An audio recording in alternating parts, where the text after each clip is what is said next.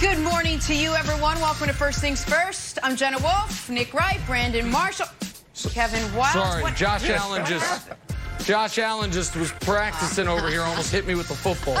My bad, guys. Didn't Was mean he to distract practicing you. or was he in a game? My apologies. I don't know.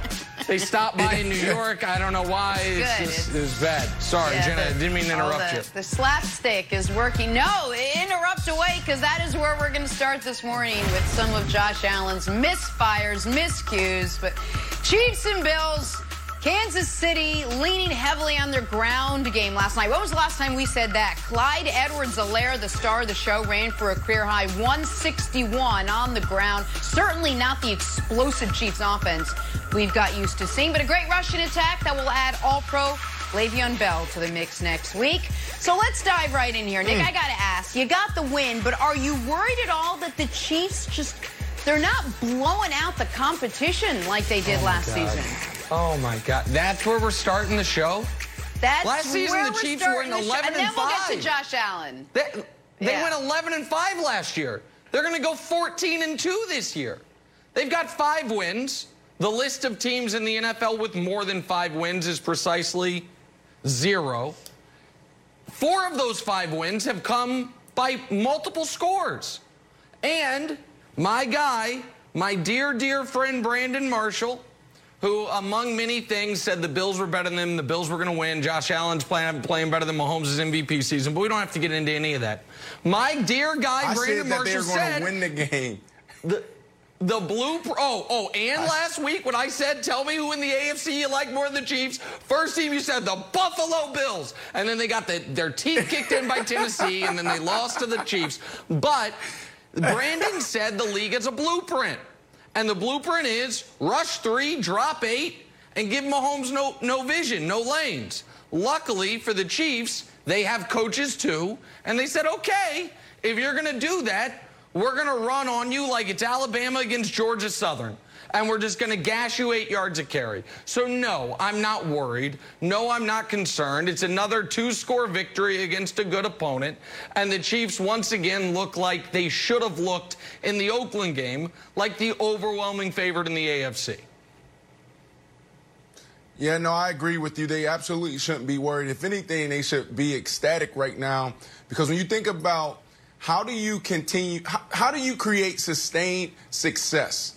You have to reinvent yourself over and over and over. Look at Bill Belichick and Tom Brady. What do they do every, not every single year, but every single game, they do something a little bit different to get the W in the win column. When you look at last night, this was a big moment for the Chiefs. We know them as this prolific passing team. They can do it all. But we have never seen them be, be able to just hand the ball over over and over again to get the job done. This is why this team, when we talk about, okay, can they get it done this year? Can they get it done again?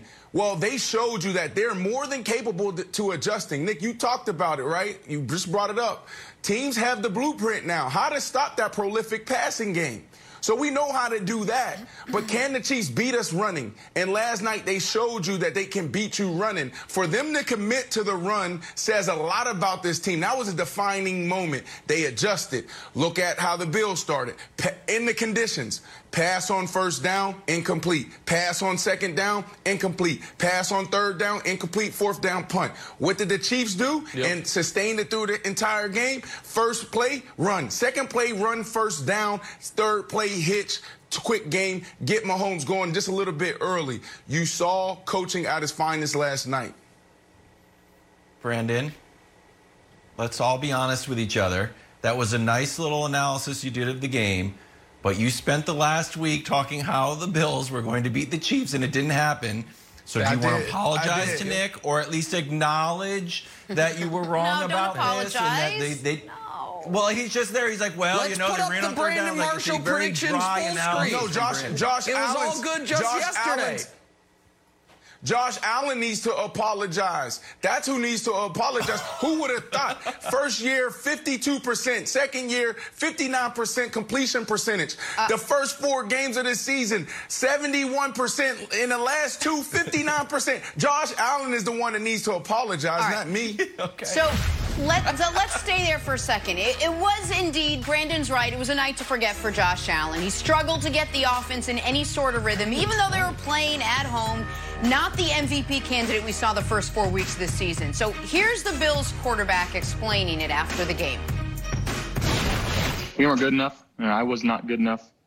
Um, you know, I, I got to do a better job. It's plain and simple. I didn't play very good tonight. I know that. I understand that. Um, I can't afford this team can't afford to have me play poorly. So, Brandon, with what you saw last night, is that it now for the Josh Allen for MVP chatter?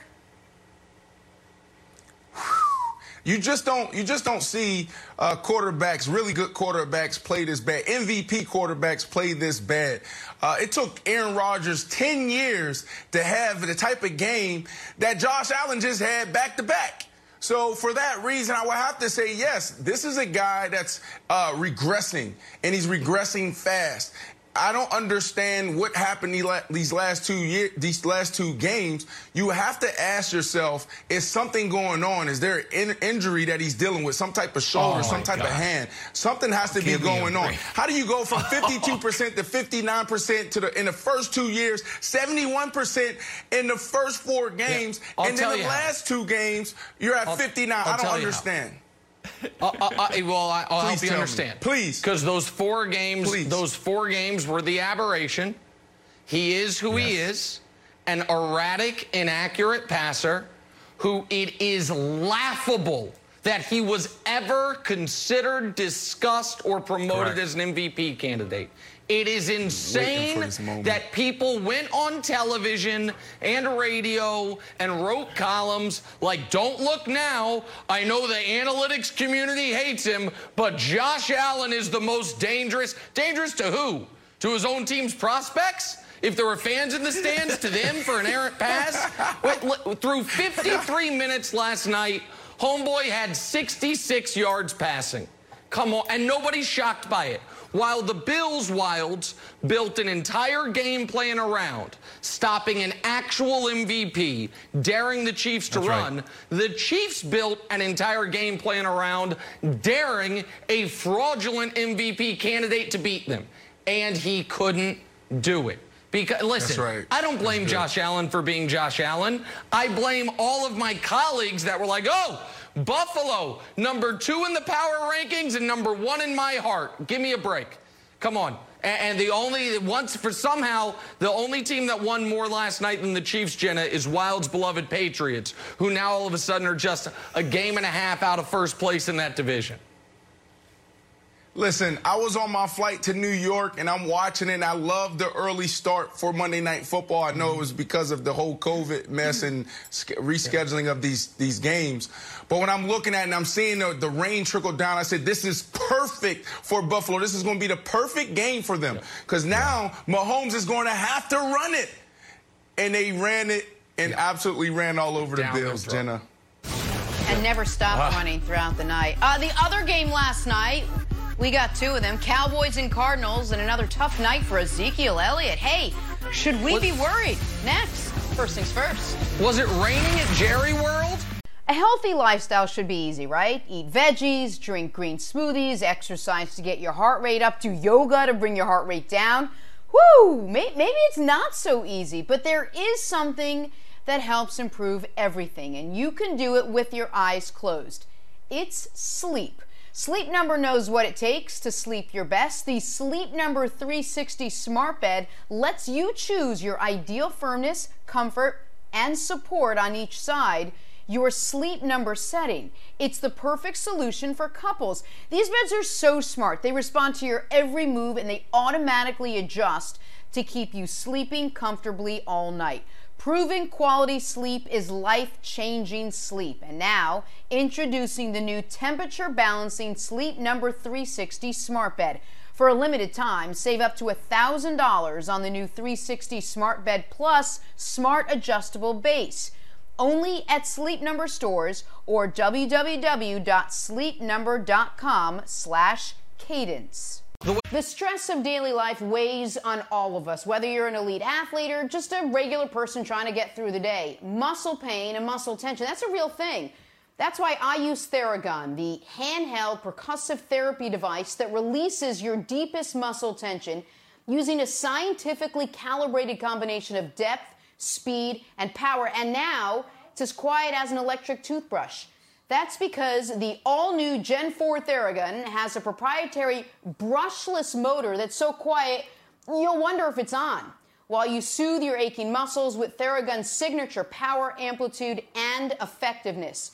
Try Theragun risk free for 30 days. There's no substitute for the Theragun Gen 4 with an OLED screen, personalized Theragun app, and the quiet and power that you need starting at only $199. Go to theragun.com slash FTF right now and get your Gen 4 Theragun today. That's theragun.com slash FTF, theragun.com slash FTF.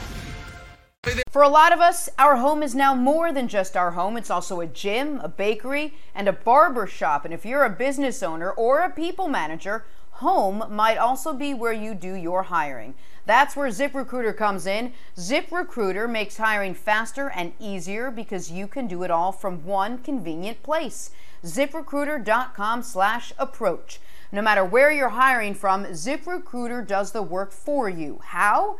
Well, ZipRecruiter's matching technology scans thousands of resumes and profiles to identify the most qualified people for your job. If you're really interested in a candidate, you can even invite them to apply for your job. With one click, ZipRecruiter sends them an email from you, and you stand out from the competition. And right now, to try ZipRecruiter for free, first things first listeners can go to ziprecruiter.com slash approach. That's ziprecruiter.com slash approach, A P P R O A C H. ZipRecruiter.com slash approach. ZipRecruiter, the smartest way to hire. Uh, the late game last night, Cowboys hosting the Cardinals, and this was all Arizona from the word go. Ezekiel Elliott fumbled twice in the first half, paving the way for the Cardinals to jump out to a 21 0 lead before the break. Andy Dalton threw two second half interceptions, and that killed any chance of a comeback. Your Dallas Cowboys dropping to 2 and 4. Here's Ezekiel Elliott on what went wrong. Honestly, I, I, don't think it really was much of what they did. Uh, I think it was me. Um, me, I, am supposed to be a guy this team can rely on. I'm supposed to be a guy that this team can can lean on when times get rough, and and I just wasn't that today. Um, I got us started off to a terrible start. The defense were playing; they were playing well, um, but uh, I killed our momentum. Two fumbles. Uh, I can't do that. I can't. All right, so Brandon, let me start with you. The Cowboys, they turn the ball over four times. They lose the game. They're still in first place, though, in the NFC East. You think Zeke and Dalton together can still carry this team to the playoffs? Look, let's be honest. They stink. They absolutely stink. Um, oh, Thank you. I mean, can they? Yes, but I don't think they get it done. You know, week one, we came in here and we had a segment about overreactions, and I said, look, we can't overreact on the Dallas Cowboys.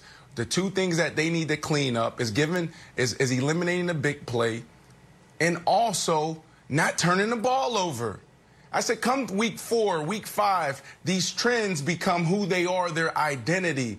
And they showed us last night exactly who they are. Ezekiel, Ezekiel Elliott turning it over twice last night. That's five on the season. That's three more than any other running back this year. You are counting on this guy to lead the way, and he hasn't done that. They can't stop anybody on defense. They continue to turn the ball over. I said it before. Job security is it, ball security is job security, yours and mine. Okay, let me say that one more time. Ball security is job security, yours and mine, because it's that important. If you turn the ball over, people get fired point blank, period. That's it. So for that reason, they're out of it. When they face the Philadelphia Eagles head to head, I believe the Philadelphia Eagles beat them twice and they win a division. All right, so I'm not going to say the Cowboys can't or won't win the division. I am going to say this. I don't care if they win the division. Oh. They're awful. This is a terrible team. This, the, NFL does this mind meld thing with like acting like winning the division is inherently great. Usually it is, sometimes it's not. There's eight divisions in the NFL. In six of them, the Cowboys would be in fourth or fifth place. The NFC West, they're worse than all the teams in it. They'd be worse than last place. You'd have to create a place for them because it's four team divisions.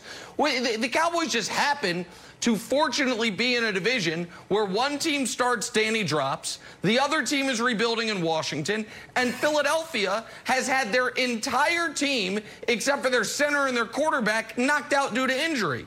So Dallas limping along, dropping balls on the ground, having the worst turnover margin, the most turnovers, and the worst defense in football. They're like, well, we're still in the hunt. Six wins probably gets it done. That is not it's something to be congratulated about. Dalton looked a hell of a lot like Andy Dalton tends to look, except for the one magical season. Zeke, I've never seen it before, Wildes, has the yips as a running back. The last time I can remember something like this is Tiki Barber, uh, but then Tiki changed the way he held the ball, but didn't come out of nowhere with Tiki. And you got you got your highest paid guys no showing. DeMarcus Lawrence, no show. Amari Cooper, no show until garbage time. I mean, every everything about this team right now screams a bad, irrelevant football team. But they're the nation's most popular team, and they happen to play in a division that right now would struggle to win the SEC West. So because of that, we discuss them. But they, they're a bad team. Sure, they can win the NFC East. Congrats. You'll get 30 balled in the first round of the playoffs by a good team, the best wild card team in the NFC, and you'll be done. Don't don't you view these mistakes though? Just to play devil's advocate, Jenna. Don't you view these mistakes as one-off mistakes though? Like like Zeke couldn't hold on to the ball. Like, all right, he kind of just gave the second one up. That is not a systemic But a couple weeks ago, He ago, just kind of was Wild, Wild, I used to think the that. No, ball, no, just hold on. Just stand by. Stand by. Stand by. Michael mm, Gallup, sorry. the ball Okay. bounced out. Like he can catch the ball. He can. The the second interception that mm-hmm. Andy Dalton threw, I like to think it's karmic retribution for the wet Nerf ball that he threw in the first quarter. Mm-hmm. But that was obviously a pass interference. So I think if there's any silver lining here, it's that these mistakes are very easily fixable. I'm going to talk about the defense. Defense Yes. played all right. But I, there, there's tiny I just- mistakes that like got to catch the ball, got to hold on to the ball, all right, and get a good call, and the So game's different. I can I could buy that these are one-off mistakes. Let me let me go into your lane a bit, Wildes, the analogy world.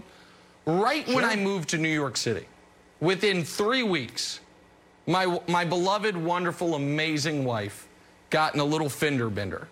I was like, ah, it's New York. It's her first time driving. It's not going to happen again. We'd been here three months, and it happened two more times. And I was like, oh, this might be a problem. I can't just say this is a one-off. if we're going, if we're averaging one fender bender a month, maybe driving in New York City is going to be a little tougher. We're now a third of the way through the season. And Brandon, every week it's turnovers. Every week it's turnovers, Yeah. and every week some receiver is running butt naked open down the field for a touchdown. So this is just who you are. That's right. That's I right. mean, at, But at- at this point, Jenna, this just is who the Cowboys are, Jenna. So, all right. So, Brandon, if you look at this team, what they've done wrong on defense, and after last night, what they've done wrong on offense, are you more worried about what they're doing offensively or defensively?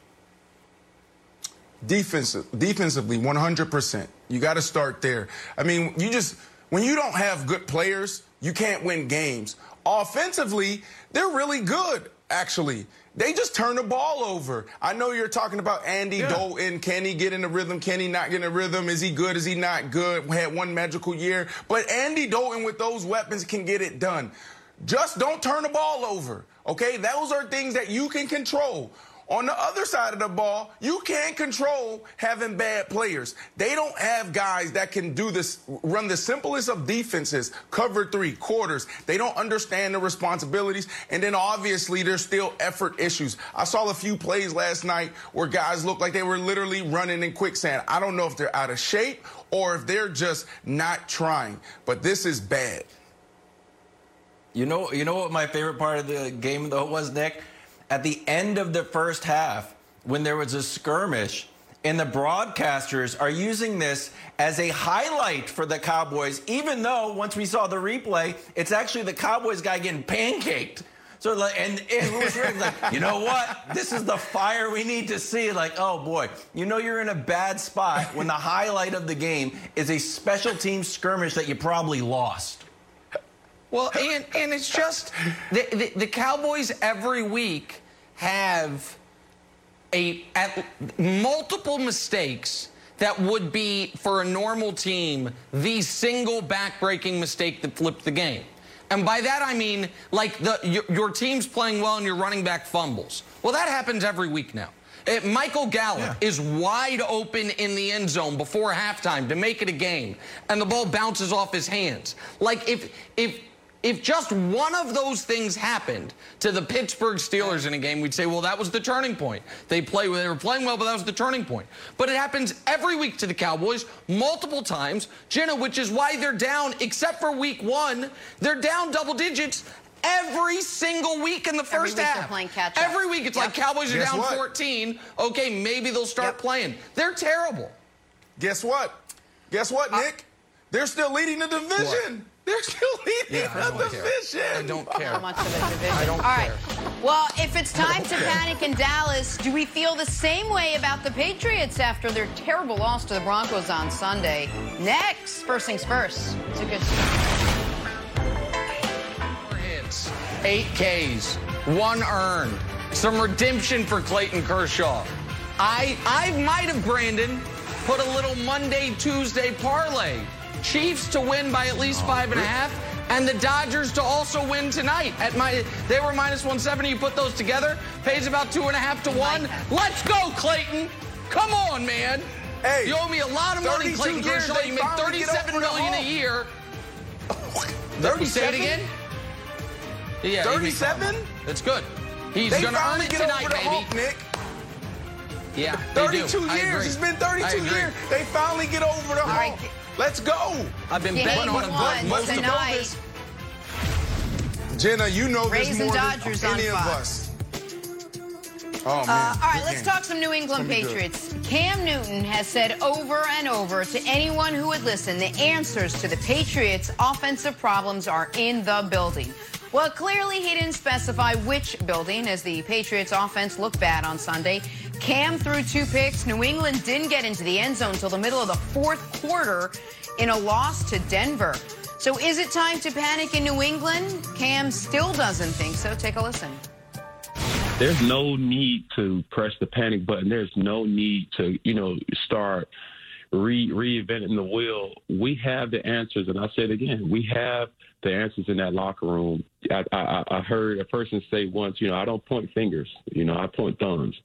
And with that being said, I take full responsibility of where we are as offense and, and, and knowing here moving forward that I will, it starts with number one, and I will be better. Right. You know, the sky may be falling for the next couple of days, and, and listen, I I bring my umbrella, my raincoat, and everything else that I need, you know, to to, to get the job done. Mm-hmm. And I know, you know, we will get the job done, and here moving forward, uh, we will have more production here in, in a positive way.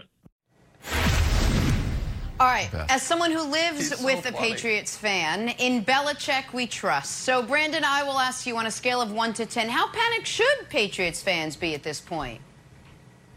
I love this energy from Cam. This is a 1 on this scale. This is oh. absolutely oh. a 1. Look, this guy was signed late he had no preseason, no offseason, and a new organization, a new system. He barely played last year. He barely practiced this week. In the last two games, they would have won if it wasn't for COVID 19 finally affecting the win loss column. So, for that reason, it's a one, Nick. So I thought I was going to go low on the panic meter and call it a three, but one's even lower than that, obviously. The, the Patriots, because of their obviously. schedule to close the season, they just need to tread water through the first eight, nine weeks of the year. Then they get the Texans, they get the Chargers, they get the entire AFC East at the end of the year. And as we are now, the America is realizing what I've been saying all year long, the Bills are not that good. So 10 wins will win this division. So I, I don't think they should panic yeah. at all. But Wildes, I'm going to throw a little curveball yeah. at you because I'm going to tell you something time. that I that I've I saved until this very moment. Because yesterday, while Brandon and I were yelling at each other about Case Keenum's credentials, I got a text message from what I will call a trusted NFL source. And the text message Baker? said, the Odell, the Odell trade rumblings are rumbling again. And I look around the league and I say, and, and I say, who is a team that if he were to become available, could fit him in under the cap, would make sense, has an obvious need there, and the top of that list is your Patriots. Now, my the text said said nothing about the Patriots. I want to be clear here. I want to be clear that A, the text was not from Odell, I promise, I give my word. And B, the text did not say any team in particular. I'm connecting the Patriots dot when I was told that the Odell trade rumblings are starting to rumble again. And I do think your Pats need another weapon. See drinking a beer? Wildes Wild just had a beer ready. water, but 8 a.m. He had a beer ready for in case I brought up Odell. So I do I think they could use another weapon so it's not Ryan Izzo going over the middle, fumbling the game away. But I think the Patriots are going to be fine, and I think they could be downright dangerous. Had they added Le'Veon Bell, they didn't. If they were to make a trade for a wide receiver, which maybe they could, Wildes. Okay. So if you're saying Odell is on the block, then that changes that changes the whole NFL world, and obviously we want that. Am I to Jenna to your question? Am I worried? I've got a new segment. It's called Super Hot Take. You ready for this? I break it out. Yeah. In, in a, it's so hot. I actually break it out here. Here's the hot take. You ready for this, Nick? Yeah. Excuses. Underrated. Hottest take of the day. Excuses are underrated. Everybody in the world's been watching too many, too many Instagram motivational videos. You know what? The real world doesn't work like that. We're not Marines, okay? We're not firefighters. It's just you can have excuses in the world. It's all right. It's don't don't believe the, the person trying to get you to sell real estate on Instagram. No excuses in your life. There's plenty of excuses. It's okay. The Patriots have three losses. They lost by a yard to the Super Bowl bound Seahawks. The JV Patriots yep. lost to the Super Bowl bound Chiefs. And Cam Newton, who practiced twice on the field in 16 days, and the rest of the time was on a Zoom call, probably being like all the rest of us, like, "Am I on mute? What's going on? I can't see you. How do I open up the uh, the classroom file, the XL, so I can get to the reading portion?" Doesn't matter. Excuses are okay. Our defense is tremendous. And Nick, here's the thing: I view the Patriots season a little bit like a college basketball team, where it's like, you know what? We just need to peak, peak at, the, at end. the, end. I know we're not peaking. Yeah, peak at, yeah right. we just need to peak that's at right. the end. Get to and, March. and it's not going to be a classic Patriots season where we're rolling. We're just gonna we're down now. Uh oh, well, Big East tournament. We're getting a little hotter. Next thing we go in the tournament well, hot. Right. I want to ask Brandon a question. Brandon, because what Wildes and I are baking in to this analysis is that the Bills are not going to win 11, 12 games. That the Bills are going to go yeah. from 4 and 0 to a middling team. I know that, you know, you've been fair about how they've played the last couple weeks, Ooh. but I don't think you're as down on them as we are. Like, what, how many wins do you think I it takes be. to win the AFC East? Oh, you might be. Oh, okay. I, am not. I, I, I may be when you see how Josh Allen is regressing. They have a tough schedule ahead of them. And then the Patriots, yep. they have the, the seventh easiest remaining schedule in the NFL. Yep. Oh, For that reason, I think that this could easily go back to the Patriots, which is which is so uh, uh, frustrating because the Bills have everything they need. I don't know enough. what happened to that defensive line. Give me a break. The Chiefs were able to run right through them. Josh Allen regresses. He can't hit a Jenna, no five-yard Bills check down. This is all bad. This is all bad. But before real quick, Brandon. this, the COVID, before COVID, go ahead. No, I was just, I, am sorry to interrupt you, but we are late. We're talking No, about the good. team in first in the AFC East and the team in third in the AFC East. But the team in second that I did pick to make the playoffs but not win the division, quarterbacked by you your did. BFF, Ryan Fitzmagic, they're sitting there, just kind of, you know what I mean? They're, they're sitting there just to shut out a team, quietly saying, we, if it's only going to take 10 wins, can we get in that discussion? So I Don't do think about us. I, I think the Exactly. AFC East is going to come down to the end of the year, Jenna. But to And Wild's point, Fitzmagic if it's hasn't coming down turned to on weeks, yet. right? Well, it turned on in either direction. But if it comes down to weeks 15, 16, 17, Jenna, you got to like the Patriots' chances. All right, guys, let's play a little love or hate. So, how about this from the Titans Texans game? Head coach Mike Vrabel from Tennessee intentionally taking a penalty to save 40 seconds. Tennessee ended up scoring the game tying touchdown with four seconds left to send it to overtime. So, Vrabel was asked about the play and gave his best non answer answer. Take a listen. You know, we have to do a better job with penalties. You know, we had seven of them, I think, pretty uncharacteristic. You know, had a few on offense, so you know we'll, we have to be be better in all areas. And I think the penalties are one thing that we focus on. Um, you know, communicating, trying to trying to give ourselves the best chance to to win a football game. All right, Nick. love or hate this move from Mike Vrabel. I want to give him a Bravo. standing ovation.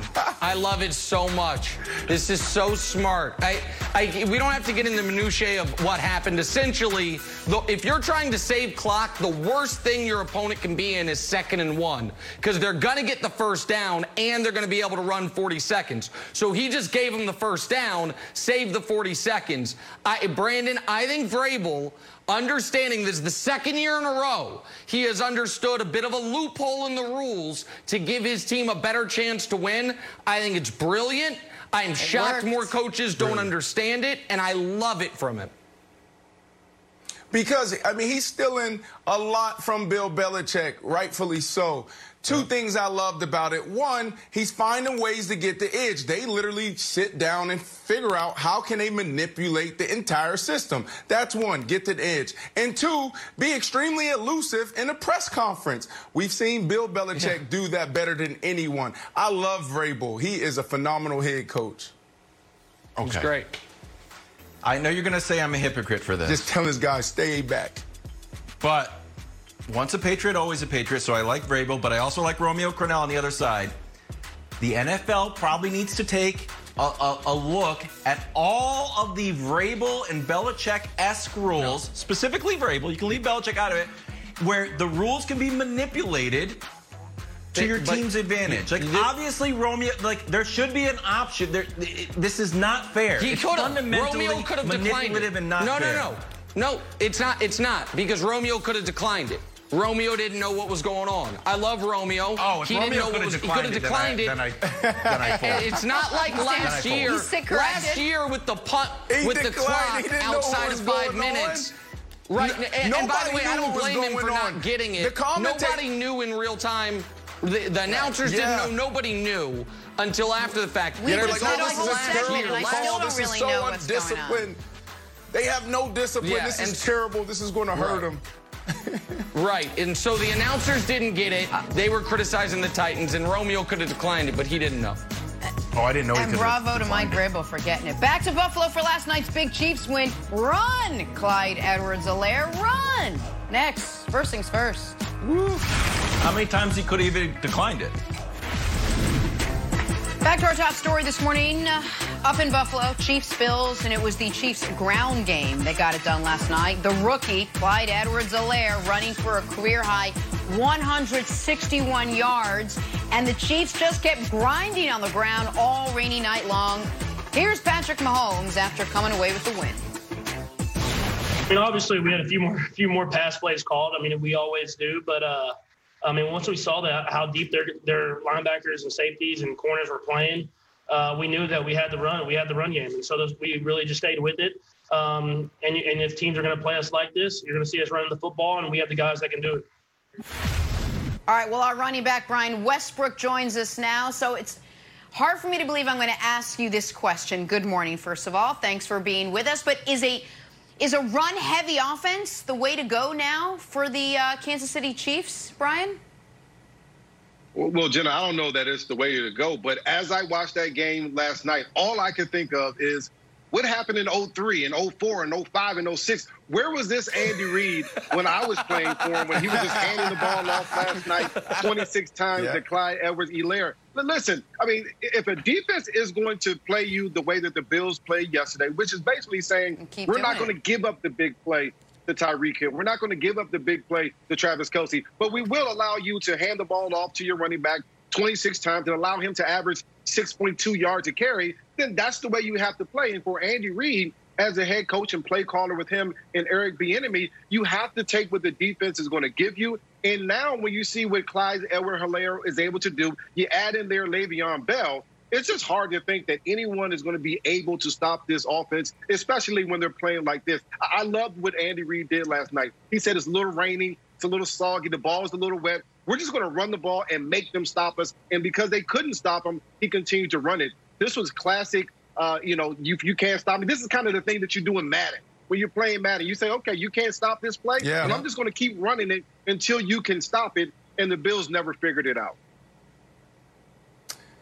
Man, this was big for the Chiefs. When we talk about sustained, sustained success, you think about the people who are able to reinvent themselves every year, every game, every play, the, the, the Patriots, we talked about this earlier. That's why they've been able to be so good for 20 years.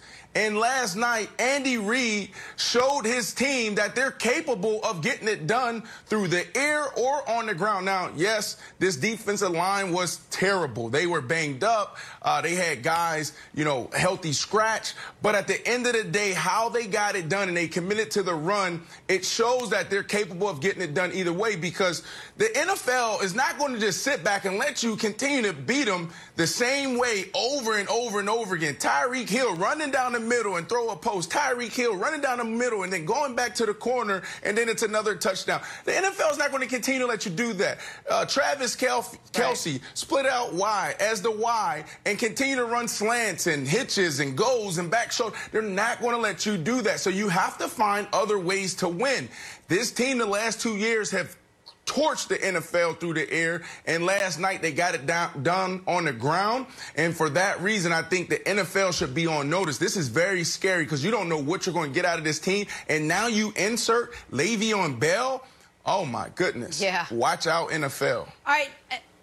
Uh, Nick, I know a win is a win, but as a diehard Chiefs fan who, who has fallen in love with the way that offense runs, mm-hmm. are you a little worried that the Chiefs aren't blowing out their competition week in and week out? Well, listen, that that's a, in the NFL that is an, an, impossible standard. Blow people out every week. I know the Ravens appeared to do it last it. year, but their their model wasn't you know sustainable. Uh, we saw, and I think la- I think last night's game is a little misleading in this regard. The Chiefs had seven actual drives. If you remove the kneel downs at the end of the game and the hurry drive with a minute left at the end of the first half, those seven drives they scored three touchdowns, kicked two field goals, and the Bills stopped them twice. They had a punt to start the game and a punt to start the second half. So we can show it on a points per drive basis. This offense this year is actually better than it was last year. We can put them side by side. This offense is actually a more efficient, better offense this year than the one last year. They're just having fewer drives because A, teams are trying to grind the clock against them, and B, the Chiefs are grinding the clock a bit themselves by running the ball. But I will defend the Bills in this regard. They knew last night they had a massive quarterback mismatch, a real MVP versus a fraudulent MVP candidate. And so what they wanted to do was give themselves a chance at the end of the game. And despite the fact the Chiefs were running all over them, with five, four minutes left in that game, The Yeah. Chiefs are up less than a touchdown, and they're in a third and 12. And Mahomes had to work his magic, escaping the pocket, finding Demarcus Robinson. Later in that drive, they're in a third and six. And Mahomes has to rush for nine yards to really put the game away and get him in field goal range. So I get why the Bills are saying, listen, playing this way, Wildes, gives us a chance to be close late. But I think I, so the, it was it didn't feel overwhelming as overwhelming as rushing for 260 yards should because the Bills were able to stay within striking distance kind of despite the fact that Josh Allen played a miserable football game. I'm not worried about it. They, this was one of their toughest road games on the schedule, and they won the game by by two scores. But yeah, it doesn't feel as good as winning 42 to 24. That's for sure. Hey, Brian, I got a question for you. Clyde Edwards-Helaire had 26 carries. He had that monster uh, opening game against the Texans. Then he kind of went underground. He wasn't getting a ton of carries, wasn't picking up a ton of first downs, and they signed Le'Veon Bell. And the report is like he's fine with it. But I'm not ready to start making friendship bracelets between the guys. If I was Clyde Edwards-Helaire, I would look at this and be like, hey, old old, old uh, CEH can get it done. We don't necessarily need Le'Veon Bell. Le'Veon Bell's tweeting, I can't wait. Like those carries have got to go somewhere. Do you think there's any? Uh, let's say this on a scale of one to ten, how worried should we, should we be about sort of like enough balls to go around?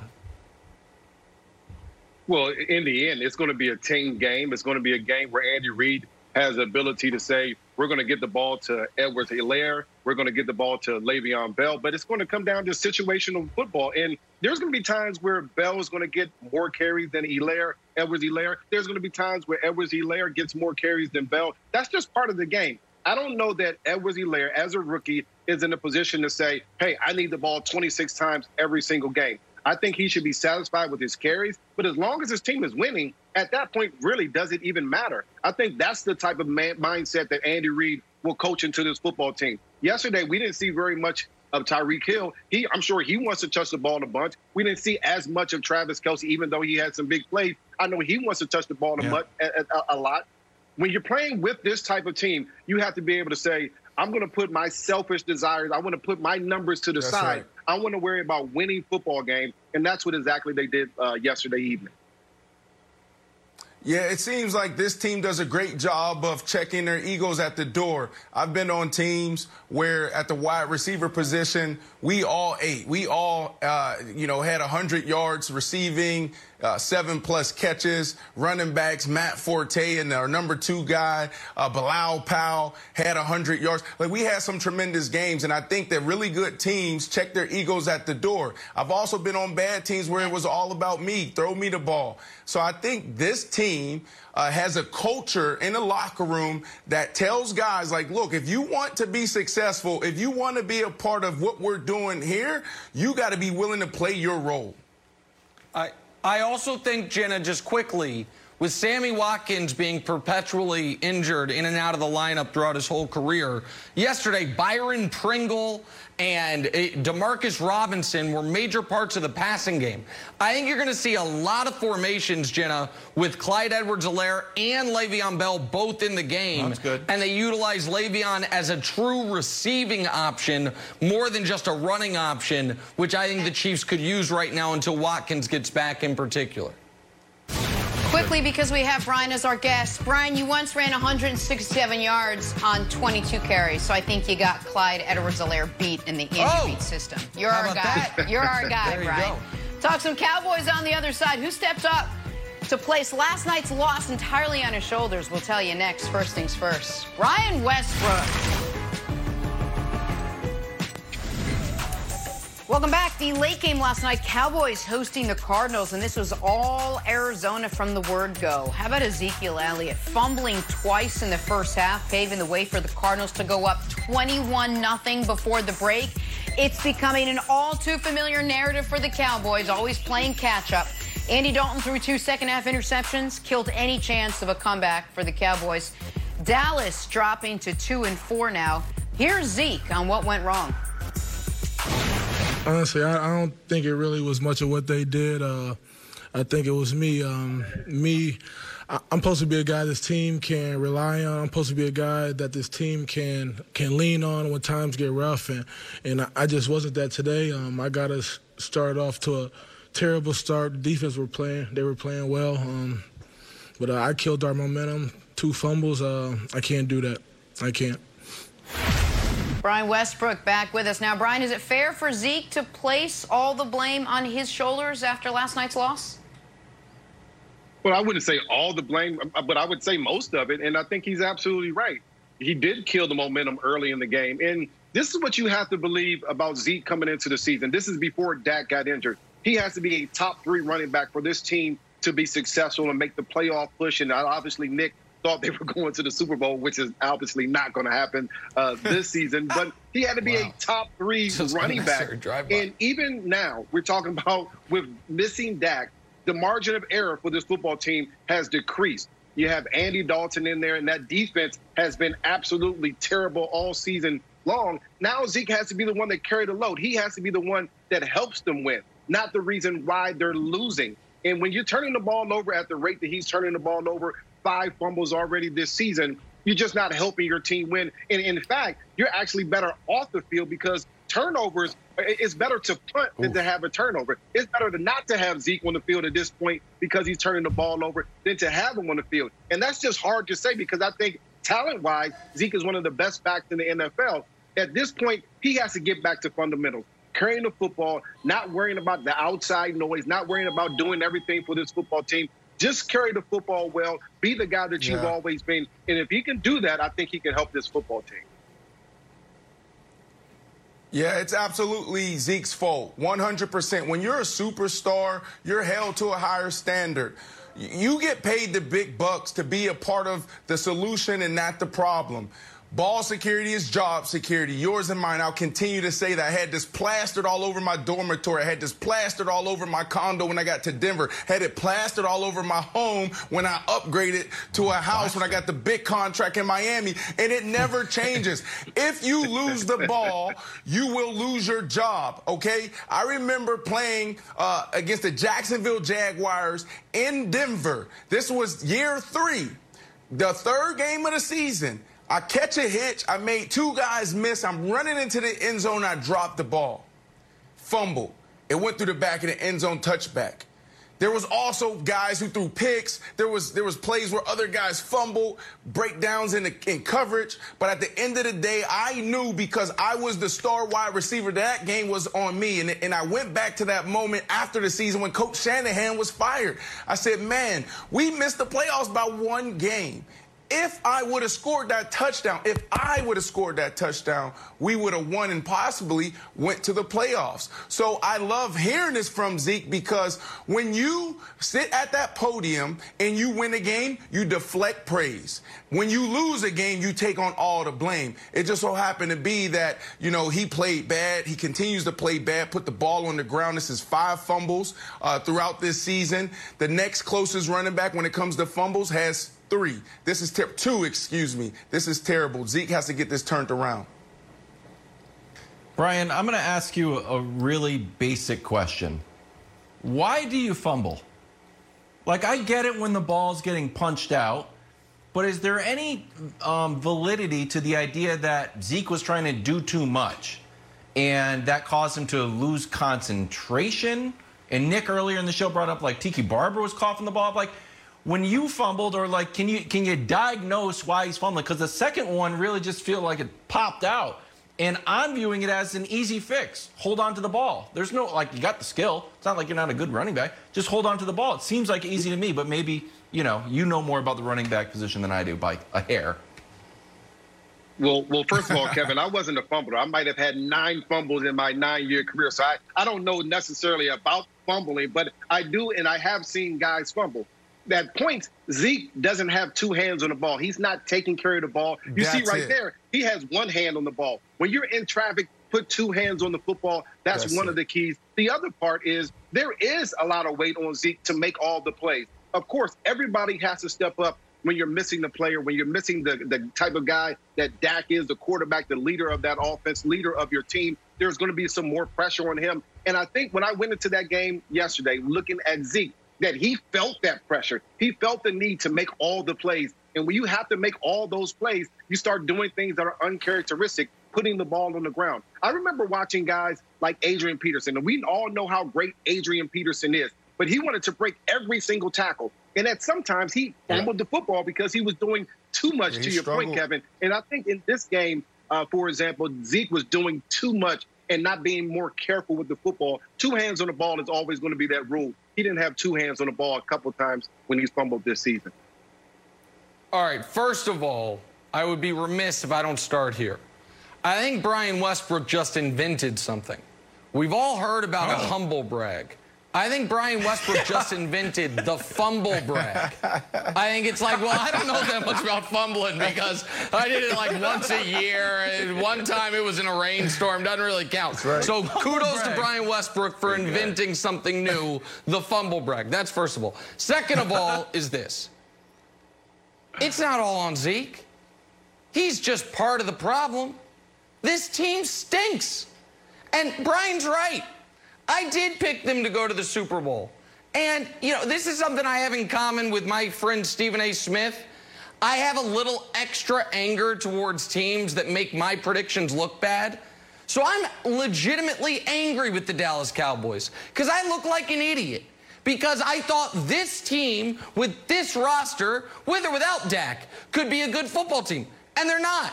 They paid the wrong people. They Amari Cooper, does he look like a $20 million a year receiver? Because that extension's kicking in. DeMarcus Lawrence, once again, got as many pressures last night as I did. He's about to be making 23, 25, 27 million the next three years. The guy on the defense they could have used was Byron Jones, but he plays for the Dolphins now because God forbid you actually address the secondary with the guy in house. Jaylon Smith, one of the highest paid inside linebackers ever, can't keep up with Kyler Murray.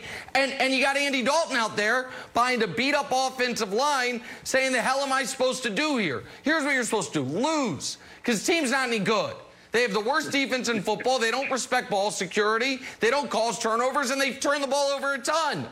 The- there's two reasons that they make this television show. One is the jersey that they wear. They're the most popular team in America. The other is the division that they're in, which is it might as well be the Mountain West this year. It doesn't. It, that's it. Yeah. If they were in a real division, we couldn't even shoehorn them into the conversation. But because they're competing with Danny Drops, a rebuilding Washington team, and whatever the hell is left of Brian's Philadelphia Eagles, we're like, well, is two and four that bad? Yeah, it's that bad. You know who else has two wins? The Denver Broncos. How often are we talking about them? You know who else has two wins? The Detroit Lions. How often are we talking about them? And they've played less games than the Cowboys, so they actually have a better record. They're both two and three. The team stinks. Zeke's contract's an albatross. They, the, the guy they should have paid plays in Miami, and the other guy they should have paid is on IR now. That's who they are. But okay, but at the end of the day, they still play in the watered down NFC East. They still have a remarkable chance to win the division because of that. Brandon, I'll ask you. You think Andy Dalton, Ezekiel Elliott, this group of guys can still win their division? No, I, I know Nick just went on a, uh, you know, this whole tirade on why they're so terrible. But for me, it comes down to two things, and it's what we talked about week one. Let's not overreact because it could just be a, a little blimp. It could be a little, a little trend right now until they figure out who they are and their identity. They turned the ball over, and they also gave up the big play. They continue to do that. On offense, you can correct that that those a lot of those things you can control. You can control making sure you throw the ball to the right person at the right time. You can control putting two hands on the ball in traffic. On defense, you can't control having just no talent. You can't control that and that's what they're showing. And you can't teach guys at this level to give effort. If you if you're not giving effort at this level, then you shouldn't be in the NFL. You should just be cut. So I think it comes down to those two things. I think the Philadelphia Eagles, uh, they don't run away with the division, obviously, but they win it because when they go head to head, they haven't played each other yet. They win both of those games. All right, so the Cowboys lose but still remain in first place in the NFC East. The Patriots lost. They dropped to third place in the AFC East. Unfamiliar territory for them. Should Pats fans be worried? We'll ask, we'll answer next. First things first. Let's talk some Tampa Bay Bucks. Our friends at Fox Bet have updated their Super Bowl ads. That'll happen when you get mollywopped, as Nick would say. Uh, when you mollywop the behemoths known as the Green Bay Packers, Tampa went from plus 1,800 to plus 1,200 to win the Super Bowl. I could see it now. Tom Brady playing the Super Bowl in his home stadium. Nick enjoying every last minute of Kevin's joy. Uh, Brandon, let's start with you, though. We're heading into week seven. Are the Tampa Bay Buccaneers officially Super Bowl contenders? What do you mean officially, Jenna? Of course, when when Tom Brady was on that airplane down to Tampa to meet with Bruce and, and the ownership, I, I, that's when they became contenders, 100%. I was trying to save this, all right, for later on in the season. I said it a little bit yesterday. I hinted at it. This team is reminiscent of the 2015 Denver Broncos when Peyton Manning went to, to the Denver Broncos and led them to Super Bowl 50 championship, to a Super Bowl 50 championship. Look at those numbers, and there's no graph here, all right? But they were averaging 18 points per game. The Tampa Bay Bucks averaging 20. Why not? They're averaging 282 yards. Peyton Manning was averaging 283 yards numbers. a game. Yep. That, those are defensive. No, no, no, no, no, no. That's yep. offense. That's offense. Tom Brady has a 96% completion percentage. Peyton Manning had 67. What? And now you add Todd Bowles in the mix with that stellar defense, you absolutely have a chance to win the Super Bowl. No offseason, no preseason. It was for everyone. So it's going to take time in a new system. Tom Brady's been in the same system for 20 years. So now he's hitting midseason form. The thing that was holding them back was them being undisciplined. Third and 12, third and 15. Why? Because they was the most penalized team in the NFL for the past two years. Tom Brady comes in and says, look, no, we don't do that here. There's a new sheriff in town. This is how we're going to practice. This is how we're going to play. And what happens? Last week, they had zero penalties. That's why this team is a contender. Okay. Okay, so a few things. I sorry I jumped in. The the points per game that you mentioned was defensive. Then you mentioned the uh, Brady and Manning's passing yards, and then you're right. Brady's got a 96 passer rating, as you mentioned. Peyton Manning's was a 67 rating. I don't have in front of me. I think he had nine touchdowns, 17 picks. Manning was miserable in 2015. It's why they, they tried to go to Osweiler even after Manning was healthy. Brady is not as bad as Manning was that year. But this defense is not the 2015 Broncos. Not and I am bad. going to what demand. not as bad. no, Brady is not as bad as Man- Manning in 2015 was bad. They won the Super Bowl despite But you're making it seem like Brady Tom is Brady bad is, right now.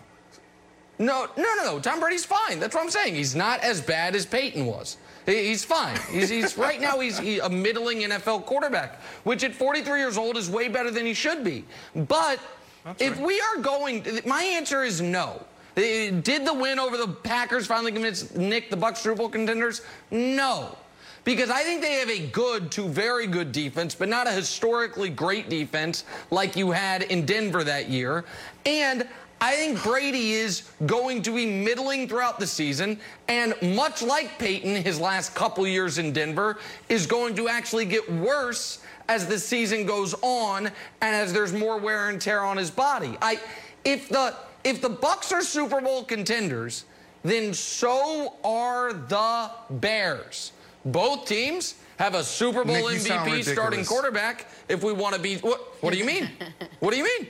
What do you, you what, what do you mean? Hey, great is, defense. I said it yesterday. What? This is all the about Bears Tom Brady. Come on, man. Your hatred for Tom Brady is ruining probably your relationships with other guys you know in the organization in that locker room. Come no. on, man. No. So basically, you just said that this defense isn't good. They just made Aaron. No, I didn't Aaron say Rodgers it's not. look no, bad. Brandon, Brandon, Brandon. Hold on. That is not what I said. I said it is what very good. I said the defense is very good. I don't think it's as good as the 2015 Broncos. I said th- that is exactly what I said. But I'm just curious. I'm just curious. What is the discernible difference to you between the Bucks contenders and the Bears contenders? Tell me. What's the difference? Well, number number no, number number one, uh, the Tampa Bay Buccaneers is, have the number two defense in the NFL, and then the other thing, the second thing is Tom Brady. That's why situational football. Well, that- Who do you trust more when the game is on the line? Two minute drill. Tom Brady or Nick Foles? Do you trust uh, Tom Brady or Nick Foles to operate the offense in red zone, third down efficiency? Understand what's going on. Is it three? Is it three dis- uh, disguise? Is it cover four? Is it cover one?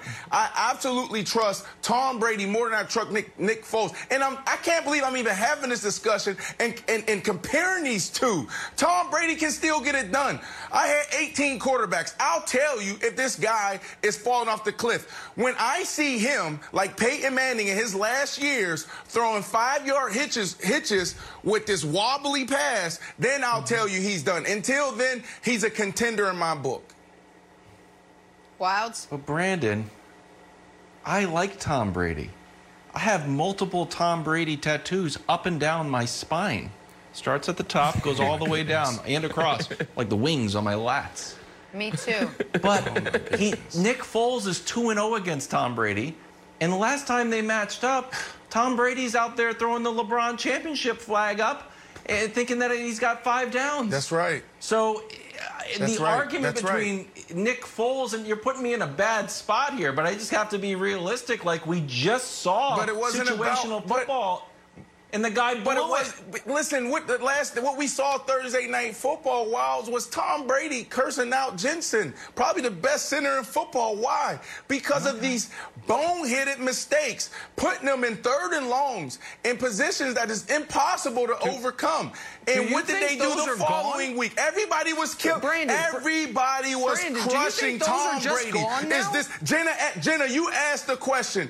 Hey, do you want this out of your quarterback? Do people respond to this? Yes, they do. Obviously. Most penalized team in the National Football League one week, the next week zero, zero. That's why So they lost think- that so game you on think Thursday night that's football. You're asking Tom So you Brady to think it's overcome fixed? third and fifteen? Hold on. Brandon, so you think it's fixed? The Bucs penalty issues. I don't. It's not going to rear its Uh, head again. Well, th- th- what they did is almost impossible. They don't. uh, They may not ever have another game not being penalized, but they're not going to be the worst in the NFL. They're not going to be seeing five, six, third and sixteens uh, for the rest of the year. know. They're not going to see that. Bruce yes, I do think. I do traditionally- think that there is a point of emphasis internally to make sure we play clean games. I 100% believe that because you got to think I- I know, about I'm sure wh- what is standing in our way. What is this? What is standing in our Mm-hmm. way? And for them, it is health issues at the receiver position. But let's not forget that. Yeah. And then also, just don't just don't beat ourselves. If they do those things, obviously you see what they can do. Come on, man! Look what they made. What they made the Green Bay Packers look like. Are we just going I- to forget I- this uh, game? It Are we going to forget was, this? No, we're not for. No, but hold on a second. But we cannot have the entirety of our analysis be based on the order of operations. Because if on if if 10 days ago or 12 days ago, on last Thursday, the Bucs had dismantled the Packers, and then two days ago they had lost to the Bears, we then the analysis we flipped on its head. Instead, I'm trying to keep a steady hand with this. Before the year, I thought the Bears would be a double digit win team that has a 0% chance of winning the Super Bowl. Before the year, I thought the Bucs would be a 9 to 10 win team that is not going to win the Super Bowl. I feel the same about both of them. And I think if you're going to use the 2015 Broncos as the uh, look, a team can win a Super Bowl despite being limited We're not talking about the Bears. Then you have We're to. not talking about the Bears. We're talking about no, the Bucs. I, Jenna asked a I question it, about the if- Bucs, not the by Bears. By that standard, wait. By that standard, the bear, the Bears have to be included, and nobody's including them. So you're right. Okay. It is about well, Brady. Jenna, can- so, the so Jenna, difference can we do Brady. a segment tomorrow where we talk about the Bears since Nick wants to make sure everybody know that he chose the Bears to go to the no, playoffs, no, the terrible that's not Bears. what it is. It's they just could easily no. th- We're gonna. d- We will do that segment the- right just- after we do the segment about Kevin Wildes and those ridiculous tattoos up and down his spine, which is just a very painful place to get tattoos. I should know. I got Brady tattoos up and down my spine. Hey, does this Chiefs offense still run through Patrick Mahomes Monday Night Football? Next. Nick, I'm almost positive you called that deep. Oh boy, tonight, finally, game one of the World Series as rookie sensation Randy Arozarena leading the Rays against Mookie Betts and the Dodgers. We got a pair Mookie. of wild seven-game championship series to get here. Both teams have their sights set on the Fall Classic tonight, 7:30 Eastern, only on Fox. I cannot wait. Back to our top story now. Chiefs and Bills from last night. And Kansas City leaning heavily on that ground game. When was the last time we said that? The rookie, Clyde Edwards-Helaire, star of the show, ran for a career high 161 yards.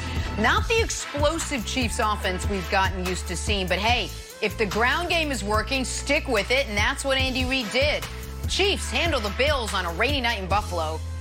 Start with you, Nick. You worried at all that the Chiefs aren't just blowing everyone out worried? this season? Oh my God. Yeah. You know it's not. It's not college question. football, folks. It's not college football. It's not. So, eh, eh, the Chiefs have five wins this year. Four of them have come by multiple scores.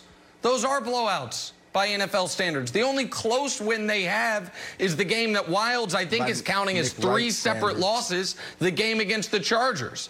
And so, like the eh, no, I'm not worried about it. They, I, I want to give Brandon credit on this point because we're gonna just have to crush him on the Bills side of things. He was right that teams were gonna try to follow the blueprint of rushing three, dropping eight, and not letting Mahomes beat you. The problem with doing that, following that blueprint, is the Chiefs just said, okay, seven yards per rush sounds pretty good. And the Chiefs, it seems like they didn't score a lot, but that's just because there weren't a lot of drives. They had seven real drives. On those seven drives, they got three touchdowns, two field goals, and they were forced to punt twice the first drive of the game and the first drive of the second half. They moved the ball up and down the field at will, and when it got tight late, a couple key third downs, shocking no one at all, Patrick Mahomes made the critical play a pass to Demarcus Robinson, and then a first down run with his feet. So, no, Yep. the Chiefs had four tough road games on their schedule. At Baltimore, double digit win. At Buffalo, win by two scores. And then they have at Tampa and at New Orleans. We'll see how it goes. They're going to be 14 and 2, and y'all are still going to be asking me, should they have won by more points? So, no, Brandon. Chiefs fans should be nothing but thrilled that they now have the most wins of any team in the league, or tied for the most. Yeah, yeah, yeah. You got me on the Buffalo thing. Who who would have thought that Josh Allen would regress to his rookie year? Come on, Me. he's making the right decisions. He just can't. He just can't connect with his wide receivers. It's the craziest thing I've have ever seen on a football field. How does a guy go from being uh, number two in the MVP race to falling out? Like this guy could potentially two. be he's not that working good. his team out of the playoffs. But here's the deal. Something. The Chiefs fans should not be worried.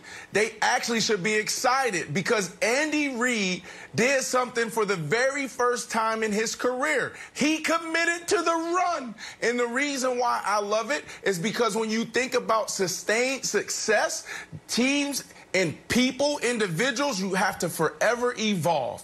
And a lot of times, whether it's due to personnel issues or just a mindset, a coach's mindset, philosophy, people Yep. never change. They do the same thing over and over again. And Bill Belichick, Tom Brady showed you, like every single week, you have to take what they're giving you. If they're going to give me the run, we're just going to run it down your throat. If you're going to give me the pass, we'll just throw for 400 yards. So seeing Andy Reid, Patrick Mahomes commit to the run and get it done the way they did is so scary. And then you insert Le'Veon Bell. The NFL should be on notice, Wildes. All right, but hang on. I just want to jump. I want to jump here one second because you mentioned Josh Allen, and I, I think we should talk Yeah, about what, what has happened to what We some should. would say was a MVP candidate just a couple weeks ago. He did not look like it last night. Completed 14 of his 27 attempts, only 122 yards. Uh, where was the guy we saw the first four weeks of the season? Here's Josh Allen after last night's loss. we weren't good enough. You know, I was not good enough. Um, you know, I, I got to do a better job. It's plain and simple. I didn't play very good tonight. I know that. I understand that. Um, I can't afford. This team can't afford to have me play poorly. All right, Brandon. So again, we were we heard faint sounds of MVP associated with this name a couple weeks ago. You still hear any of that chatter surrounding Josh Allen moving forward now? Look, so one of the things I learned, like being in the NFL, you learn so much, so many life skills. And one of the things is how you deal with the media. So when you have a bad game or you do something bad off the field, what they teach you to do is get ahead of it, right? So Nick wants to crush me. He wants to tell me about everything I said bad uh, about the Chiefs mm-hmm. and, you know, how I was standing on the table with Josh Allen. Here's the deal Josh Allen uh, did something in two games back to back that it took Aaron Rodgers to do in one time in 10 years years. Like this is bad what's happening with him. You have to ask yourself, is he dealing with some type of injury? Because you can't go from progressing so nicely in the first two years and then the first four games of the season to playing the way you did the last two games. He is playing into what Everyone said coming out that he is inaccurate. He can't throw. He's a great thrower, but he's not a great passer. And you you heard Troy Aikman talk about this last night. So for that reason, I got to take him out of the discussion. You know who I'm going to insert into the discussion right now? And I think I can do this because it's not halfway through the year.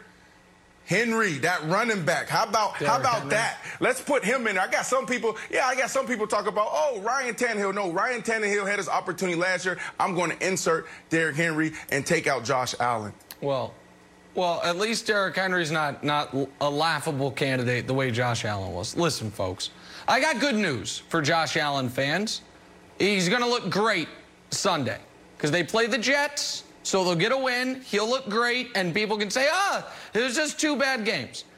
But it's not just two bad games. What's more accurate is it's four really good games in a two and a half year career. And this is, uh, listen, Wildes, you saw the difference last night on display between a great, true MVP quarterback and a, a, a flavor of the month which was you had one defense oh, do everything they could, build their entire game plan around stopping an MVP quarterback. And he still had a 125 rating, couple touchdowns, and over 200 yards passing. You had another defense say, We dare you to beat us, faux MVP. And Homeboy had 66 yards through 53 minutes of this football game. So, like, I, I, I don't blame Wildes Josh Allen for being Josh Allen. I do blame some That's of my right. brethren for pretending he could lead the Bills to a Super Bowl or, God forbid, be an MVP, because that was never, ever going to be the case. That's right. The Josh Allen bubble burst. And Brandon, I hate to say it, you bought a lot of like uh, what were those little stuffed animals? What were they were called? and everyone beanie babies. Brandon like was like, I spent ten thousand dollars on beanie babies. That was Josh Allen the other day. So and you tried to do a blind reveal of Mahomes versus Josh Allen. So I'll give you a hint, Brandon. One of these guys is Josh Allen. Who's the other one? Jeopardy music. Oh, it's Sam Darnold. uh, captain no. of the worst. Brandon, this is the problem oh, with small sample sizes. Games. Everyone wanted to oh, put okay. Josh Allen in the MVP conversation. I wasn't letting him into the into the MVP club. Uh, I think we got a little ahead of ourselves. He's a fine quarterback, but we just need to pump the brakes on the MVP talk. No, no, no, no, no. Yeah, I mean, I, like, yeah, obviously after the last two games, but what he did through the first four games is what Patrick Mahomes did through his first four games in 2018 when he won the MVP. Okay. So anybody who was small on that train, it, it, was size. a lot of validity behind it. A lot of two validity games. behind it. And that, right. that train just crashed. A, we, it's on fire. We were lucky enough to get a second game last night. Cowboys and Cardinals. This was all Arizona from the word oh, go. No. How about this? Zeke fumbling twice in the first half, paving the way for the Cardinals to go up 21 0 before the break. Andy Dalton threw two second half picks to kill any chance of a Cowboys comeback. So, who's to blame for last night's loss? Ezekiel Elliott raising his hand after this one. Honestly, I, I don't think it really was much of what they did. Uh, I think it was me. Um, me I'm supposed to be a guy this team can rely on. I'm supposed to be a guy that this team can can lean on when times get rough, and and I just wasn't that today. Um, I got us started off to a terrible start. The defense were playing; they were playing well, um, but uh, I killed our momentum. Two fumbles. Uh, I can't do that. I can't. Brandon. Is it fair for Zeke to pin last night's loss squarely on his shoulders? Absolutely. That's why he gets paid the big bucks. That's his job. When you when you have a great game and the team wins, you deflect praise. When you lose, you take all the blame. That's what you're supposed to do. So I, I love hearing that from Zeke, but I'm tired of seeing him put the ball on the turf more than anybody in the NFL. You can't do this when your team is depending on you and you got a defense on the other side who can't stop a simple go route, a simple post route. They don't understand their assignments. You have effort issues. Ezekiel Elliott needs to stand up. Well, no, he doesn't even stand up. He needs to put two hands over the ball. Job security. Okay? Job security is everything. You got to protect yourself here. So for me, it's the same story. We talked about this in week one, the overreactions. I said, all right, yeah, they turned the ball over. Defensively, I can't see that continue to happen where they're going to give up these big plays. Let's wait till week four. Let's see if it's a trend or it's their identity. Right now, this is their identity. They turn the ball over. They give up the big plays. They can't play defense. Well, not great. They don't do, listen, they, the Cowboys don't do anything well, Wildes. They, they, they turn the ball over more than anybody in the league. They don't force turnovers. They allow big plays on offense, on defense, pardon me, and they're injured. It's just a bad team. They're a bad team that happens to be in a historically bad division, and they're America's most popular team, so they get talked about. But they they're not coached well. They don't play well. Their most important players hurt. Their their uh, most expensive players are not producing. Whether it's DeMarcus Lawrence, Jaylon Smith, the offensive line, Ezekiel Elliott, Amari Cooper, whomever the hell you want. They seem to have paid the wrong people. They didn't pay the right people. Byron Jones is off in Miami. Dak is still on the franchise tag. Team's a mess. And there's no way Wildes talk about them without being like, yeah, but they might win the division. Congrats. Good for you. You're going to get rolled in the first round of the playoffs by whoever the best wild card team is. Like, that's who the Cowboys are. Rinse, repeat, Wildes. Yeah. Yeah, but they're in the first place. So, silver lining. Saving grace. They are. Yeah, they got the same amount of wins as the Denver Broncos unbelievable. and the Detroit Lions. But they're gonna, Unhappy when they go head to head and with the the, Eagles, is they, they probably will lose will it, Jenna. win the division. Uh, listen, we got No, some baseball not, tonight. Don't Rays and Dodgers game are. one of the World Series. It's going to be a good one. We'll talk about it tomorrow. Have a great day. Kershaw.